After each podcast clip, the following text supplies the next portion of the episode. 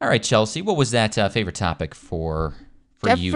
Definitely the question of the day about people's favorite candies. Reed didn't agree with the list because Twix didn't make it. Well, candy corn did, and Twix didn't. So need I say more? I don't think so. But it was a good list. It had Reese's, it had M&M's, it had Kit Kat, it had Sour Patch, it had Twizzlers. I thought it was a great See, Twizzlers are representation. overrated a little bit too, aren't No. they? No, Not with me. not with you and your family. I mean, if we're going anywhere, road trip, boat ride, Twizzlers, are- Twizzlers. somebody's got Twizzlers, and they're more than willing to share. So that's up on Facebook. Our question of the day minus Twix.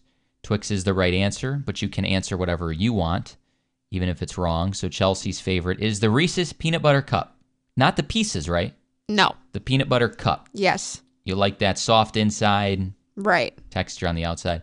This one surprised me, Chelsea. If you habitually hit snooze on your alarm, it's actually not that bad for you, according to the Journal of Sleep Research. Now, this gets a bad rap, but they did this study. They took people who usually hit the snooze button, they gave them a cognitive test immediately after waking up when they hit snooze and didn't hit snooze. And the results were basically the same or actually improved. Crazy. People more likely to hit snooze are younger, Mm-hmm. night owls, Okay. generally sleep less than non snoozers, though. Okay. And I think because when you hit the snooze button, I almost feel like you don't take your sleep as seriously. But that's not the case for Chelsea because she hits the snooze button on occasion and you take your sleep very seriously. yes, I do. But I guess actually hitting the snooze, not as bad as you think. You do get six minutes less of sleep on average, though, Okay. which you'll easily give up to hit that snooze button, right? Yeah.